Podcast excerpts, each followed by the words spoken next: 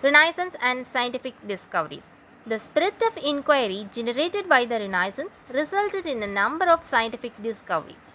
The first scientific discovery was that the sun is the center of universe and the earth goes around the sun. It was Copernicus, a Pole, who declared that the earth is round and goes round the sun. He thus laid the foundation of the modern idea of the universe. Giordano Bruno, an Italian, accepted the Copernicus theory but was burnt in Rome by the church in 1600. Galileo, his contemporary, also declared that earth goes round the sun. He was prosecuted by the church and so denied the Copernicus theory. It must be noted that Galileo made a telescope to observe the planets and stars. Among the prominent scientists of the 16th century was Harvey, who formulated the theory of circulation of blood. It was the Renaissance spirit that made Sir Isaac Newton to discover the law of gravitation in the 17th century.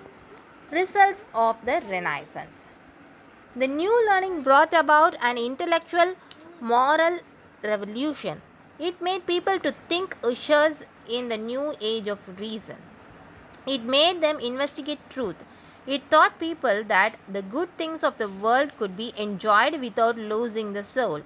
It brought about great changes in the realm of religion, science, and literature. It prepared the way for the Reformation. It laid scientific and geographical discoveries. The study of Greek and Latin literature led to the growth of literature in the European languages.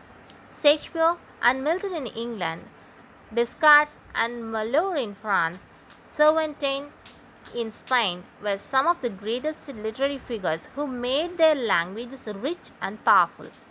Renaissance restored the broken unity of the history.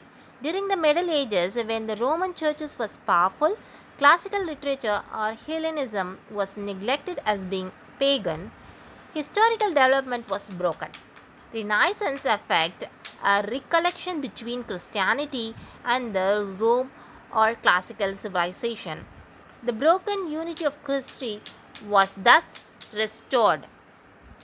Renaissance popularized the study of Greek and Latin and philosophy of Socrates, Plato, Aristotle. In this way, it improved the standard of education. Renaissance created a desire among scholars to study the ruins of ancient Greece and Rome. The science of archaeology thus arose. At the same time, it led to historical criticism. It shifts the of valuation of history as well as historical sources.